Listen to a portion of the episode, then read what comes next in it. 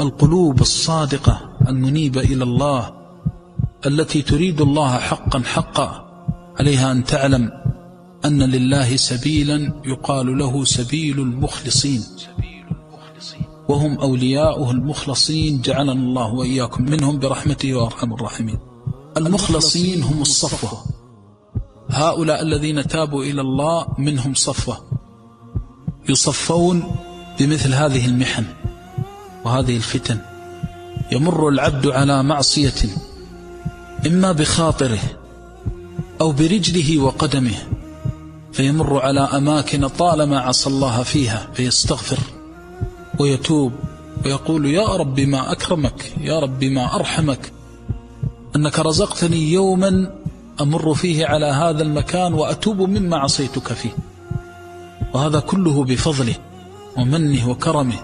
يقول يا رب أنت الذي أنعمت علي قبل منيتي وموتي أن أتوب إليك من هذا الذي كنت أفعله هنا وآتيه هنا. فإذا بهذا المرور الحسي بالجسد يقرب إلى الله. وكذلك إذا جاء المرور المعنوي في النفوس والقلوب والأرواح فذكرت بالشهوات والملهيات فتمعر القلب لله. تذكر أخي في الله إذا عرضت على الإنسان صورة من صور المحارم التي كان يتلذذ بها. وأحس ساعتها أن الله يسمعه وأن الله يراه وأن الله مراقبه وأن الله مطلع عليه. وهذه الساعة قد أدنى الشيطان فيها من آمن العبد من قلب العبد لينفذ فيها ما ينفذ فإذا بالقلب يرفض وإذا بالنفس تأبى وهذه هي النفس الزكية. قد أفلح من زكاها وقد خاب من دساها. فالنفوس إما زكية بطاعة الله عز وجل وإما شقية بمعصيته. وما ربك بظلام للعبيد. فإياك ثم إياك إذا جاءتك الذكريات أن تستقيم أن تسترسل مع هذه الذكريات. اقفل الباب من أوله في أول مرة ستجد الأمر صعبا عليك. ثم بعد ذلك إذا به أخف. ثم المرة الثالثة الرابعة حتى إنه بعد ذلك تمر عليك هذه الصور ولا تضر قلبك شيئا. على أبيض مثل الصفا لا تضره فتنة ما دامت السماوات والأرض. فالذي ينكر الفتنة بقلبه ويكرهها ويمقتها في ذات الله وطلبا لمرضاة الله لا تضره الفتنة بعد ذلك. واثبت بثبات الله واعلم أن الله يمتحنه. البعض يظن أن الالتزام هو أمر عارض الالتزام ابتلاء واختبار. ما كان الله ليذر المؤمنين والمؤمنين هم صفوة.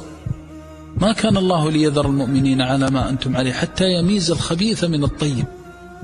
ويماز طيب الطيب بطيبه إذا أبى الخبث. أن ينزل في قلبه أو في صدره أو في نفسه أو يجري في نفسه. إن الذين اتقوا إذا مسهم طائف من الشيطان تذكروا فإذا هم مبصرون. اللهم اجعلنا من أهل البصيرة. فهذه من نعم الله عليك. أوصيك أخي في الله أن ترضى بالله. وأما الأمر الأخير فأبشر. فوالله ما قفلت باب فتنة عليك إلا فتح الله عليك أبواب الرحمات. ولا أعرضت عن شيء فيه لذة ساعة وعذاب دهر إلا أبدلك الله بلذات من الإيمان تتلذذ بها إلى لقائه. إن العبد يعرض عن الحرمة من حرمات الله في سمعه وبصره وفؤاده وجوارحه وأركانه فيعوضه الله إيمانا يجد حلاوته إلى يوم يلقاه. واعلم أنك تعامل الكريم.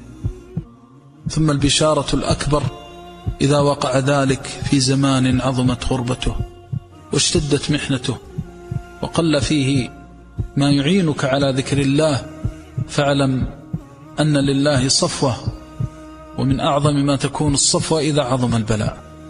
ولا يزال البلاء بأولياء الله حتى يصبح العبد لا ينفك عن فتنة قائما وقاعدا بل ربما جاءت الفتنة وهو مضطجع في منامه.